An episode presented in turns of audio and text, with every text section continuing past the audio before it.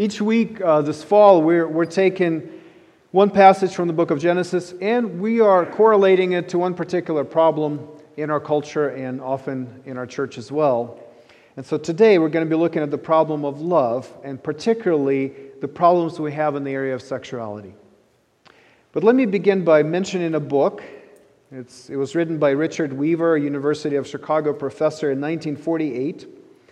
And its title, I think, clearly formulates the premise for this sermon series. The title is Ideas Have Consequences. Ideas Have Consequences. As we work through these chapters, these several chapters of Genesis, I hope that those of us who are Christians are challenged to embrace the biblical worldview with all its implications and work it out in practice. I hope that each of us who's a Christian will understand that these ideas, these biblical teachings, have far reaching implications and consequences. However, I'm not, not only addressing Christians, I'm also addressing anybody who might listen in and, and pay attention to this sermon series. And if you're not a religious person, you're not a church person, I want to encourage you to examine your own worldview. Are you okay with the consequences of your ideas? Or perhaps, perhaps the Christian worldview is actually a better explanation of reality. And perhaps the Christian ideas explain much better what you feel, what you aspire to, what you struggle with than any other set of beliefs. So, as I preach on these, frankly, massive topics, I, I realize that I, of course, I can't cover everything and I don't understand everything. So I encourage more conversation beyond these sermons. So part of what I'm trying to do is I'm trying to make us think about these things and deeply reflect on them through Scripture, and yet continue this conversation as we apply these ideas into very often complex realities in our lives. So we're doing a series of Q&As, and the next one is on Tuesday, this coming Tuesday at 7 o'clock on Facebook, where I'll, I'll try to answer some of the questions. So if you feel like I haven't addressed something, or you need more examples of something I mean, or you want to clarify something, or you have just completely different question, please talk to me. Submit them on Facebook or on Realm if you're part of the church social network. Please ask me more questions and let's try to process them together. Whether you are religious or not, I welcome all interaction because these are important things. These are things that we all are wrestling with. And we have to get a handle on these massive, massive topics. And by the way, both the audio and the manuscript of every sermon is available on our website. So you can actually see what I said in the audio and what I meant to say in the manuscript. Okay, so you can see the connection or the, the dissonance between the two. Okay, so today we're looking at the problem of love. And, and we're looking at Genesis 3 again. This is the third time we're going back to this chapter because this is such a rich explanation of our problems. And so we're again and again going back to it. Next week, I promise we'll move on and go to Genesis 4. But today, we're looking at Genesis 3, and I'm going to ask three questions to our text. Three questions, and that's our outline. Number one, what happened in the garden? What happened as it relates to love and sexuality and human relationships? What happened to Adam and Eve? Secondly, how does it affect us today? How does it affect us today? How are we dealing with sexuality and love today? What are our issues today? And finally, the last question what can be done? What can be done? Okay, so what happened? I think the key idea for understanding the fall of humanity in Genesis 3 is this idea of separation. If you've been paying attention, we, we summarize every sermon in a sentence. And every sentence during this series begins with apart from God, we can't do something, we can't know something. This is on purpose because what happened with us, the cause of all our problems, is that we're separated from God, we're apart from Him. And apart from Him, we simply cannot live the way we're supposed to live. And so we've talked about being separated from God and thus separated from His life. That's our experience of death. We've talked about being separated from God's truth, which is why we're often deceived and self deceived. And, and there's so many other issues that come up just simply from our separation from God. And today, we're looking at our separation from God's love. We are separated from His love and acceptance. And we will see specifically how that loss of love affects human sexuality. So look at Genesis 2:25 with me first. Previous chapter, Genesis 2:25. Here's a beautiful description of how human relationships and specifically human sexuality is supposed to function. Genesis 2:25. And the man and his wife were both naked and were not ashamed. Human beings were created to be open and secure in their relationships relationships with God and relationships with one another. There was nothing to hide. There were, there were no power struggles. There was no manipulation. There was no abuse. There was no shame. But look at what happened after Adam and Eve departed from God, after they separated by God by disobeying his command. And this is Genesis 3, verse 7. See the contrast. In Genesis 3, verse 7, it says, Then the eyes of both were opened, and they knew that they were naked. And they sewed fig leaves together and made themselves loincloths. Now their nakedness is a problem. They see something they didn't see before. And now they are covering up, they are hiding because they have become ashamed. Now, why does it say that the eyes of both were opened and they knew that they were naked? I mean, clearly they knew before they were naked.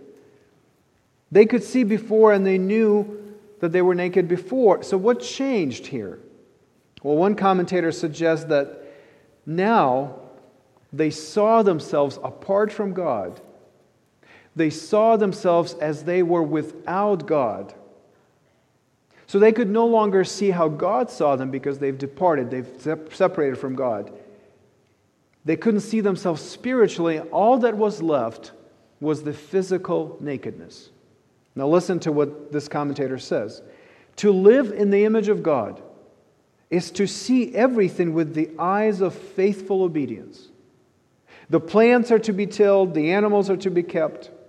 They are real and they are seen, but their meaning and purpose is illuminated by God's plan for all things entrance into Sabbath rest and participation in divine life.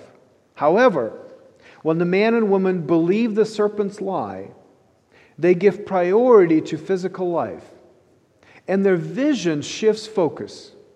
Everything is now seen in terms of the project of bodily existence, one that involves satisfying transient desires and ensuring survival. Thus, the nakedness that they see is really the truth of the lie they believe. After the transgression, they see themselves as they were chosen, as they have chosen to live for the sake of physical life, unadorned by God's purpose.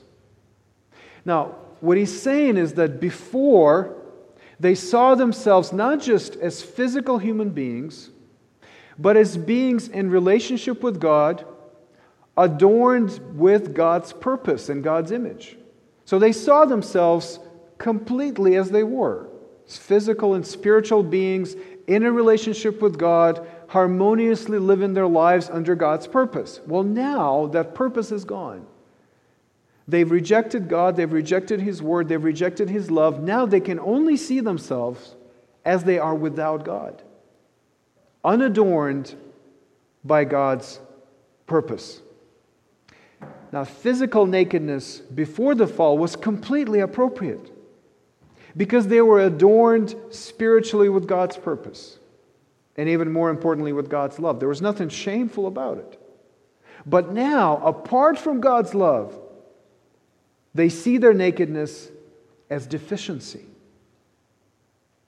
Now, another question worth asking, and this, this comes from Chuck Lavati. Thank you, Chuck, for this question.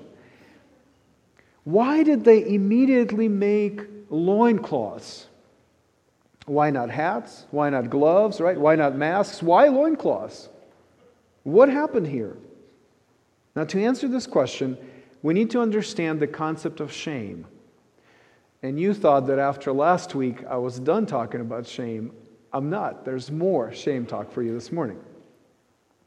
Before the fall, Adam and Eve were naked and unashamed. It's really important that those two go together in Genesis 2 naked and not ashamed. But after the fall, they became ashamed of their nakedness and covered it up with fig leaves immediately after they disobeyed God. So, what is shame? That's a key concept. Shame is experience of vulnerability and rejection. Shame is experience of vulnerability and rejection. The degree of shame depends on the degree of vulnerability and rejection. So before the fall, Adam and Eve were completely vulnerable and completely accepted by God and by each other. They were naked and not ashamed. There was no problem there because they were completely open, naked, right? And completely accepted. There was no dissonance between vulnerability and acceptance. However, this is what happened after the fall. They lost God's acceptance. And the more vulnerable they are, the more rejected they feel by God, and the more shame they experience. This is what changed. All of a sudden, they are no longer confident in God's acceptance. Why? Well, they, they went against God. They've accused God of not being good. They've rejected God's love. They've rebelled against God. They've put themselves in the place of God. Of course, this is how you lose God's acceptance. But they're still vulnerable before God, they're still naked before Him. And so, how do they deal with this shame? They cover themselves up. They protect their vulnerability. They're saying, we can't be as vulnerable as we used to be because there's no acceptance. And for the fear of rejection, we're hiding. We're covering ourselves up. Now, why loincloths? Because we are at our most vulnerable when we are, when we are vulnerable sexually. Now, when you talk about shame, almost instantly, most of us think about sex. We think about something sexual because that's where a lot of shame happens to us. Why? Because we are most vulnerable in that area. And so I think what happened here is that, that when Adam and Eve realized that they were no longer accepted with God, they realized that they have to cover up their most vulnerable area, which is human sexuality having lost God's love and acceptance. Now they can't even count on each other's love and acceptance anymore. This whole love dynamic has shifted. And so they are forced to protect themselves from rejection. So they're covering their most vulnerable areas. They can no longer be open with each other or with God because they have become ashamed of themselves. Now, one of the consequences of the fall on sexual relationships is seen in verse 16. Now, it's important to make these connections in, in this chapter. God says to Eve, Your desire shall be contrary to your husband, but he shall rule over you. This is a, a verse that has puzzled many interpreters of Scripture, and perhaps this is a verse you're wondering about. I think it simply means that now romantic relationships, husband and wife relationships, have been distorted by sin, and they are now most often characterized by exercise of power and not love. So, what God is saying is now that you've lost my love and you can't count on each other's love anymore, what you're going to try to do to each other is dominate each other. The wife will try to rule over the husband. That's what it means. The desire will be contrary to her husband. But the husband will try to rule the wife. And so the dynamic is one of power and not of love. You see, love is self giving. You submit out of love, you lead out of love. There's no dominance there. But because they're separated from God's love, everything has changed now. And specifically in romantic sexual relationships, it's power and not love. This is what's happened. And, and please check that against your experience. See if what I'm saying from Scripture is really true. I think it's absolutely true, and all of us know that. Our sexuality has been placed in the context of not love, but power. And this is a huge, huge problem because it's not designed to function that way. So, of course, we're going to see all sorts of issues coming out of that. Each person tries to dominate their par- partner.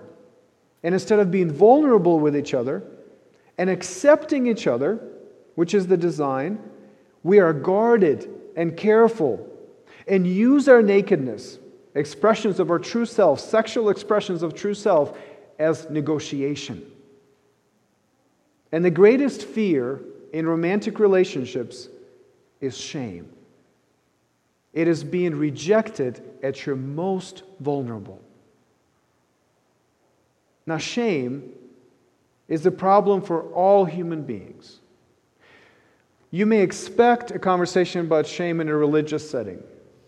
But please, don't fool yourself to think that only we religious people talk about shame. Shame is a huge problem in our culture. In fact, it is a bigger problem today than guilt. We used to be much more focused on guilt. We've transitioned from guilt to shame. Brene Brown, in her 2012 TED Talk on shame, tried to explain the dynamic of shame. Now, this TED Talk was seen by 14 million, over 14 million people. It's incredible. I mean, you imagine 14 million people. it's incredible. The reason people are watching stuff like that and reading books like that is because we're wrestling with these deeper realities of life, like shame. And we don't know how to handle it. So we go to researchers like Brene Brown, who's a researcher on shame and vulnerability, and we try to get some wisdom from them. And so she says, she's able to verbalize, I think, what we all experience. We're all dealing with shame. This is how she defines it. The thing to understand about shame, she says, is it's not guilt. We conflate the two often, but they're different. Shame is a focus on self, guilt is a focus on behavior. Shame is, I am bad. Guilt is, I did something bad. And then she asked her audience, How many of you, if you did something that was hurtful to me, would be willing to say, I'm sorry, I made a mistake? But how many of you would be willing to say that? Guilt, I'm sorry, I made a mistake. But shame, I'm sorry, I am a mistake. Do you see the difference? Guilt is, I'm sorry, I made a mistake. Shame is, I'm sorry, I am a mistake. Shame is a much deeper problem than guilt. In fact, Brene Brown says that in her research, she's found that it is shame that's connected to all sorts of psychological dysfunction, and actually not guilt. It's shame. Because it goes to the very deepest understanding of who you are. That's your identity. When you say, I am bad, it's very difficult to get out of it. If I did something bad, I can fix it. But if I am bad, how can I fix myself? Now I live with this shame and it fractures me, it destroys me. Our struggle with shame is rooted in that fundamental change in our nature that Genesis 3 tells us. I love when you read a secular psychologist, in this case, a researcher, and they reveal a piece of truth that we have known all along because we've read this book. Friends, if you're a Christian, you know this is, this is not unfamiliar to you. That shame comes from our loss of love. That shame comes because our nature has been changed because we are, in fact, bad. We are sinners. We know that. We also know how to deal with that, which I'll get to in a few minutes. But we know our true condition. If you're not a religious person, again, I, am asking you to consider that what Scripture says actually fits what you feel, what you aspire to, what you struggle with. No matter what your view of the Bible is, you may think it's an old book that, that men wrote a long time ago and it's full of contradictions, but I'm asking you to consider if it, what it says actually fits your reality, because I think it does. Now look at verses 8 through 10 in, in Genesis 3. We see that loss of love, the change in nature leading to shame and hiding from God. They heard the sound of the Lord God walking in the garden in the cool of the day. The man and his wife hid themselves from the presence of the Lord among the trees of the garden. But the Lord God called to the man and said, Where are you? And he said, I heard the sound of you in the garden, and I was afraid because I was naked and I hid myself. This is what happened. Adam hides from God because he doesn't want to be vulnerable anymore with God. He can't be naked in God's presence anymore. Why? He's changed. He went from being God's friend, fully accepted with God, to a rebel against God. He's on the other side. He wanted to be God. And now, when he sees God, he hears God walking around, he hides. He looks for a tree big enough to, to hide his nakedness. There's shame and fear now. Why? Because their natures have changed. They're not who they used to be. There's something fundamentally wrong with them now. And their shame is thus completely appropriate. This is exactly the kind of reaction that should have happened. It's not just what they did, it's who they are now. And it's who we are now. So, this is what happened in the garden. How does it affect us today? There are many connections and there are many implications. And again, I'll cover some, but please ask more questions, and we, I'd be thrilled to talk to you more about that and process it with you and hear your views on that as well. One of the consequences of the loss of love, and this is our topic today, is the universal experience of sexual brokenness. Let me say this again. I, I don't want to have any any misunderstanding about this. This is a universal human experience. We are all sexually broken. There's not one of us that is sexually whole. It doesn't matter whether you're married, whether you're single, it doesn't matter who you're attracted to, who you're not attracted to. None of us are sexually healthy and whole. And the reason is because all of us share Adam's nature. There is wrong with us. With every one of us, there's something wrong. And it comes out in different ways, and part of the way it comes out is sexually, of course. This is our most vulnerable part. This is often we think of sexuality as who I really am and build our identity around it, in fact. But if something is wrong on that very level of identity, it's no surprise that we're going to see all sorts of dysfunction all around us and in us. Everyone is struggling with vulnerability. Everyone is struggling with acceptance. Everyone is struggling with shame. And human sexuality, arguably, is that arena in which the struggle is the fiercest and the most painful. Now, the degrees of sexual brokenness vary, largely based on the connection of sexuality to love. So, the farther away love is from sexual expression, the greater the dysfunction. Because by God's design, our sexuality is covered by love. And it's covered, it's protected, it's fueled by love. That's an expression of love through sexuality.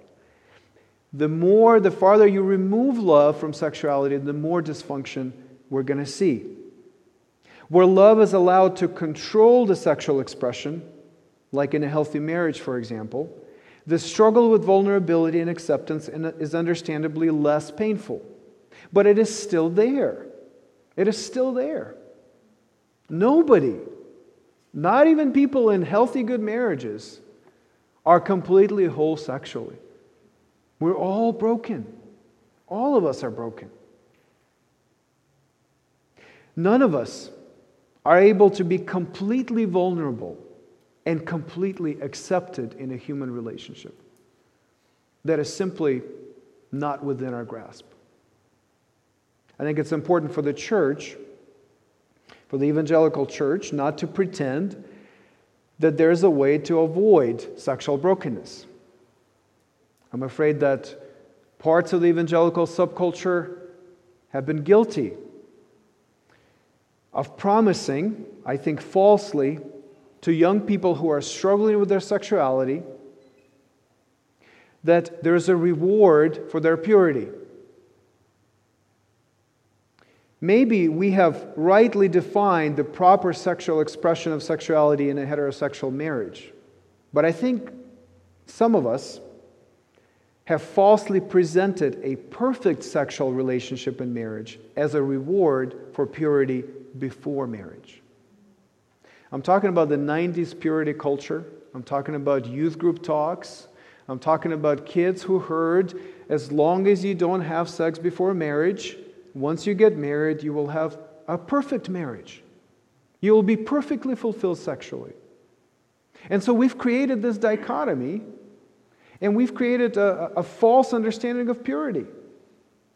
If you don't have sex before marriage, you are pure. And God will reward a pure person with a perfect marriage. And then we get married. And we say, This is not what I was told. I still have impure thoughts. I still wrestle. I still struggle in this area. Now, Jesus makes it perfectly clear that nobody's pure, that everybody is broken, everybody is sexually broken. He says in Matthew 5 27, You have heard that it was said, You shall not commit adultery. But I say to you that everyone who looks at a woman with lustful intent has already committed adultery with her in his heart. If your right eye causes you to sin, tear it out and throw it away. For it is better that you lose one of your members than that your whole body be thrown into hell. And if your right hand causes you to sin, cut it off and throw it away. For it is better that you lose one of your members than that your whole body go into hell. Jesus leaves no room for anybody to say, I am whole sexually, I am pure.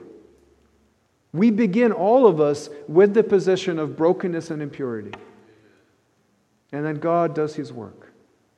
And God sometimes blesses us unexpectedly with beautiful connections, with beautiful marriages. But this is grace. That's not because you were pure before marriage, whatever that means. We're all broken. Whether you are married and are struggling with lust towards another person, not your wife or husband, whether you are struggling with same sex attraction, whether you are confused about your gender or sexuality, whether you are dealing with a pornography addiction, whether you are experiencing trouble in connecting with your spouse. Friends, th- these are all symptoms of the same core problem, namely our separation from the love of God. And in that, in that sense, we are all equal we all stand in need of God's grace. Please don't feel that if you are married and you have had children, that somehow you're better off, better off than everybody else and you don't need as much grace. You need just as much grace as anybody else. Sure, there's different struggles, there's different degrees of destruction, of course, that's true. But all of us are fundamentally impure. All of us are fundamentally broken and we need God. And that's the only way to fix it. But before we get there, let me give you some ways that I see our culture dealing with, and the church as well, with this problem of shame and, and sexual brokenness. First, we cover up our shame. This is what Adam and Eve did when they sewed fig leaves together and made loincloths. There's a cover up of our shame.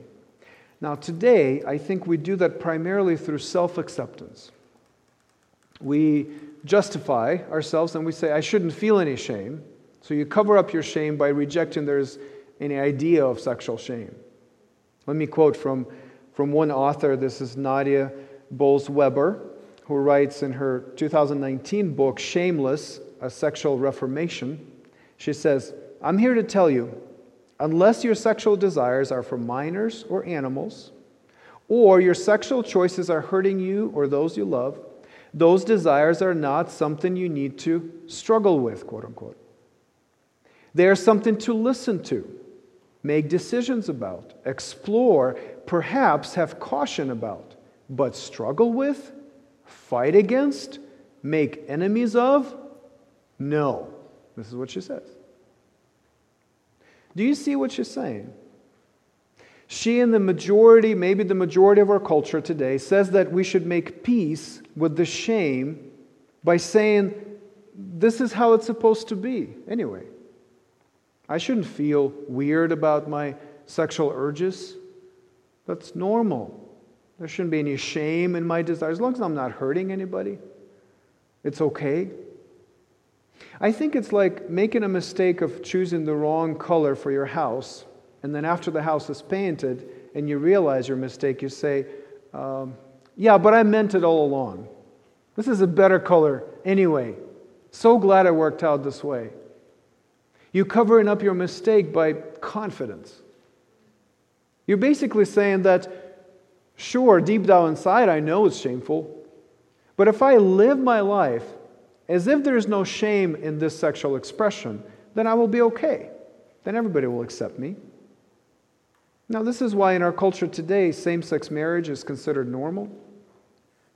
Why we are much more comfortable with non exclusive sexual relationships, polyamory, and other configurations of sexual relationships. This is why.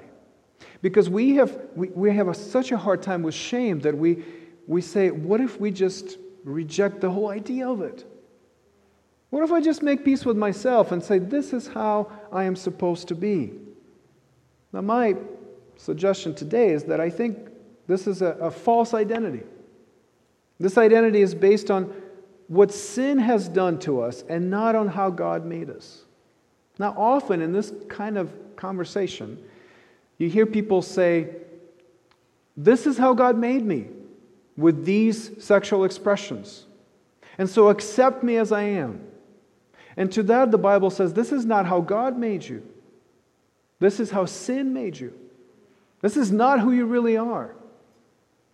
Who you really are is what you feel you're struggling with, is the reason you can't completely embrace yourself. That's the image of God fighting against your sin nature. So it's not how God made you.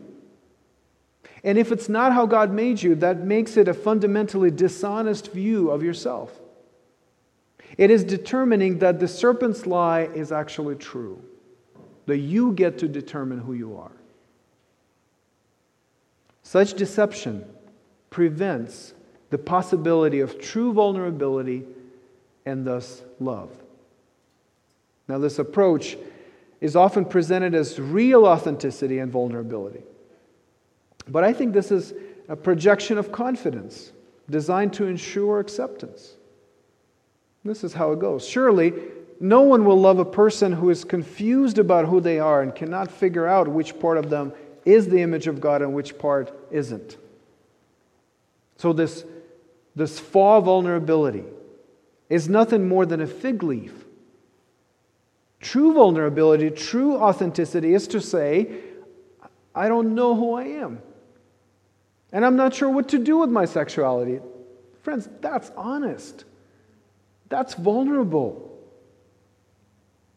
And if I cannot admit that I struggle with a part of me and instead have to pretend that there's nothing to struggle with, how can I expect anyone else to know me if I'm refusing to know myself, much less love me?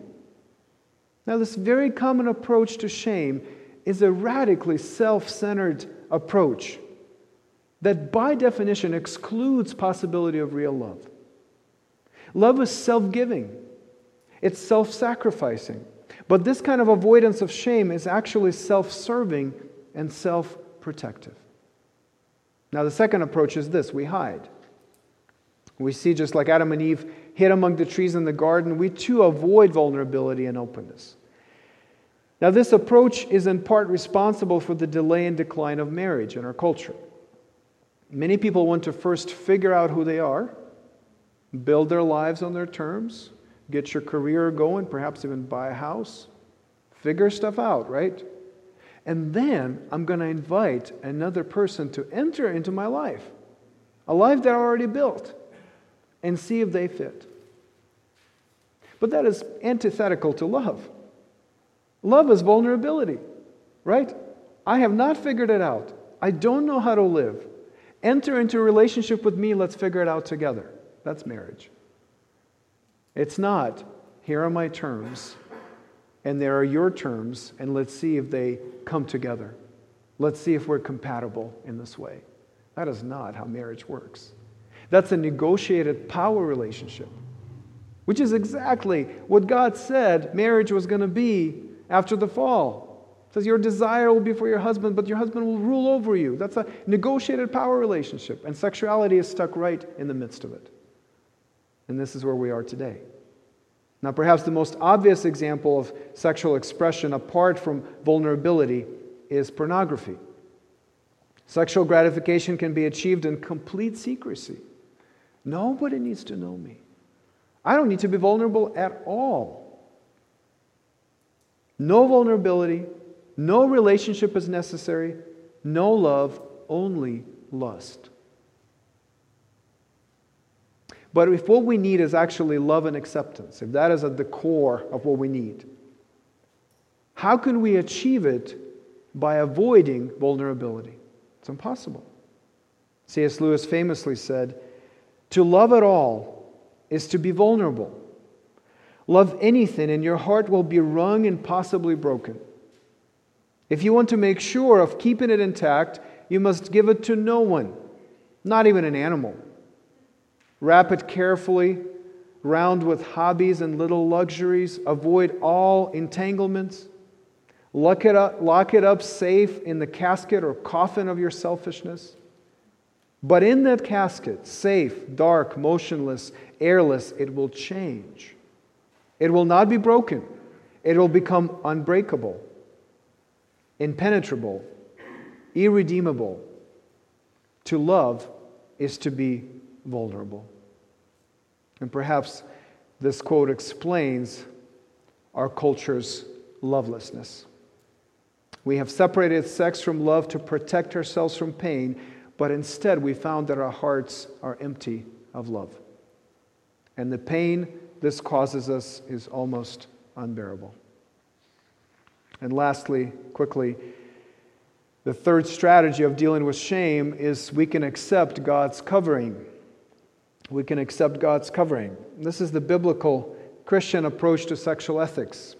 In Genesis 3:21, we read that it is God who made for Adam and Eve garments of skins and he clothed them. I think this was God's mercy. God knew that they could not survive the rejection their vulnerability would cause. Their shame was too great for them to bear, so he minimized it. He's limited it. He's put boundaries around it. He clothed them. He covered them. And so when we consider what the Bible teaches about sexuality, we recognize that God, in His mercy, gave us two ways to live. One is heterosexual marriage, and the other is celibate singleness. Those are biblical ideas. These are two ways in which we can cover ourselves. Both are acceptable in the Bible, one is not better than the other. Both states have inherent challenges and advantages. And before you accuse me of an antiquated view of sex, I'd like to point out that our culture today is instinctively grasping for the same sexual ethic that the Bible has given us. We have seen how much damage unrestricted sexual activity can cause. We've seen that. If sex is not rooted in love, it becomes an exercise of power. And our culture is wrestling with sexual abuse, sexual assault, especially in the workplace by those who are more powerful than others, sexual manipulation in high school and college, it is amazing how much has been written and talked about these issues. Why are we talking about it when we're free sexually? Why are we experiencing all these issues? And the reason is, is because it's been separated from love. And so the solution that our culture suggests is consent. We have, to figure out consent. That's, that's what all the conversation is about. We minimize the damage caused by sexual freedom by consent which, by the way, is limiting sexual freedom. Well, Christians say this is what we have known all along. We've been talking about this. We call it marriage. We've always said that sexuality cannot be released without any bounds. We have to cover ourselves with God's coverings. And we have two marriage, heterosexual marriage, and singleness. Those are the two celibate singleness. And if we do that, we're saying marriage provides consent. And celibate singleness says if you don't have consent, don't have sex. This is what our culture is saying we should do. And we should say, We know. we know. We've been saying that. We've been building our lives around these ideas because this is what God told us. Because of our fallen condition, this is how we can have any chance at not hurting each other. So maybe, just maybe, the Bible is not the enemy of the Me Too movement after all. Now, what can be done? Let me finish on this, and this is the most important part. Uh, always, the most important part is what can be done? How can we solve these problems? Is there a solution? Well, perhaps a better question is what has been done? What has God done for us? Now, if you remember, I said that the underlying problem is the loss of God's love. And even in the best marriage, apart from God, we still tend to use sex for power, to manipulate, to use other people, to negotiate. Even in the best of relationships, vulnerability is extremely difficult. All of us have experienced rejection when we opened up to someone who chose not to love us, and all of us, on some level, are living in shame. All of this is because we cannot be vulnerable and accepted with God. That's the primary relationship that has been broken. But God has not stopped loving us, even after we have rejected His love. And the greatest expression of His love towards rebels who are hiding from Him is the coming, the crucifixion, and the resurrection of Jesus Christ. This is what can restore God's love to humanity. Archbishop Rowan Williams once said The gospel will never tell us we are innocent, but it will tell us we are loved. It's a beautiful quote. The gospel will never tell you, well, just don't feel ashamed. There's nothing wrong with you. That's not the gospel. The gospel will never excuse your sin, but the gospel will affirm that God loves you. God doesn't overlook our shame. He doesn't pretend that this is how it's supposed to be all along. Nor does God avoid vulnerability. Listen to what Jesus has done for you. When Jesus came, he accepted the vulnerability of humanity. God became human. Scripture tells us that he emptied himself God emptied himself. That's vulnerability, that's openness. God became naked. Let me put it a different way God stripped himself of his divine defenses. When Jesus came into this world, God becoming human, perfectly God, perfectly human, completely God, completely human. This is God choosing not to hide from us. We've been hiding, but God says, I'm not hiding from you. I am coming to love you. I am walking around looking for you in the garden. I am asking you questions. I am calling you home. And by the way, Jesus experienced our brokenness, not just vulnerability with no consequences, but real brokenness, not sinfulness. Let me make a, a distinction here. Jesus was not sinful, but he certainly experienced the limitations of fallenness of sinful humanity. Now, this may surprise you, but Jesus lived as a sexual minority. Did you know that? Did you know that? A Jewish man in his 30s, unmarried. Don't you think people were gossiping about him? Don't you think people are saying, What is wrong with him? Why is he not married? Jesus lived a life of a sexual minority. That's amazing. What do you think he was thinking when he was at that wedding at Cana? Why am I not getting married? That's what he was thinking. But he was thinking of his bride for whom he came to save us. Why did he live a life like that? He came to take our shame and recover God's love for us. In Isaiah 53, verse 3, it says, He was despised and rejected by men, a man of sorrows and acquainted with grief. And as one from whom men hide their faces, he was despised, and we esteemed him not. Now, do you see that Jesus was actually vulnerable and rejected? The very thing we fear The very definition of shame, Jesus went through it for us. Vulnerable, completely vulnerable, and completely rejected. But it was not his shame that he experienced, but ours. He took our shame upon him. He bore our shame. Look at the next verse, Isaiah 53 4. Surely he has borne our griefs and carried our sorrows. Yet we esteemed him stricken, smitten by God, and afflicted. He bore our shame. But it's worse than that. It's not only that we rejected his vulnerability, he was smitten and afflicted by God himself. Jesus was vulnerable and rejected by God in our place. It, it can't get any more vulnerable and it can't get any more rejected. Did you know that when people were crucified in ancient Rome, they were typically crucified naked, men and women, crucified naked? Do you know why? This was the most humiliating and shameful thing Romans could have, could have think. And so they thought, how can we humiliate? And by the way, it was, it was reserved for rebels, for revolutionaries, for those who went against the state. That's who got crucified. Those who rebelled against the power of Caesar. They were put on the cross naked, painfully dying for all to see, complete vulnerability and complete rejection. And Jesus did that.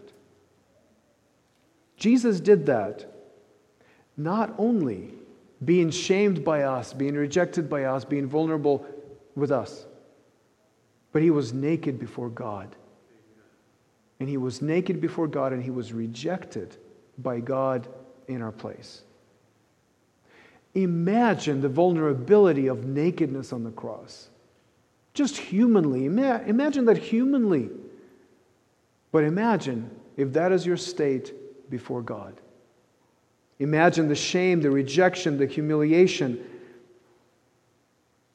And he did all of that on our behalf and in our place, became naked and vulnerable before God and was rejected. But because of what Jesus has done for us, we can now experience God's love. This is the gospel. This is the good news. This is the message of Christianity. This is what the Bible is about that Jesus did something so that we can now be restored into a relationship with God. Because Jesus was rejected, we are accepted. That's what we sang about. Because he was rejected, completely vulnerable, completely rejected, we can be completely vulnerable and accepted. Because Jesus took our shame, we can be naked and unashamed before God. We don't need to hide anymore. Because what Jesus has done, you can be completely open with God and know that He loves you. Listen to Wesley Hill, a celibate single Christian who's writing about these issues. This is what he says True shamelessness, gospel shamelessness, comes not from making peace with your present identity and activity and declaring yourself free from shame. It comes instead from hearing a word from outside yourself and beyond your own head God's promise of free forgiveness and new life through Christ. You don't deal with shame on your own from within yourself. You accept God's word from the cross that you no longer need to be ashamed, that there's no condemnation for you in Christ Jesus, that your guilt has been taken away, that your sin, that your shame was taken away by Jesus. For a married Christian, this means freedom to give yourself sexually to your spouse in love. This is, this is the implication. Ideas have consequences. If you're a married Christian, you are now free to give yourself sexually in love, not in power, in love to your spouse. But it also means for the married Christian that we can love our spouse by sacrificing our sexual needs. What a powerful thing for marriage. And all because Jesus loves me. For a single celibate Christian, the gospel means ability to build deep friendships without sex. It means not having to build your identity on sex. There's tremendous freedom for love in that. And for all of us who are paralyzed by shame, whether something you have done sexually or something that was done to you, shame works both ways, whether you're a perpetrator or a victim. What the gospel means to you is forgiveness, acceptance, and love. Your shame has been taken away by Jesus. I want you to hear me. If you're struggling with shame, which most of us are, it's not a secret. But if you're struggling with shame, Jesus has taken it away. You can be free from that. You can be free to experience His love and for you to love Him and others. You can now live a new life by faith. You're not condemned and rejected anymore.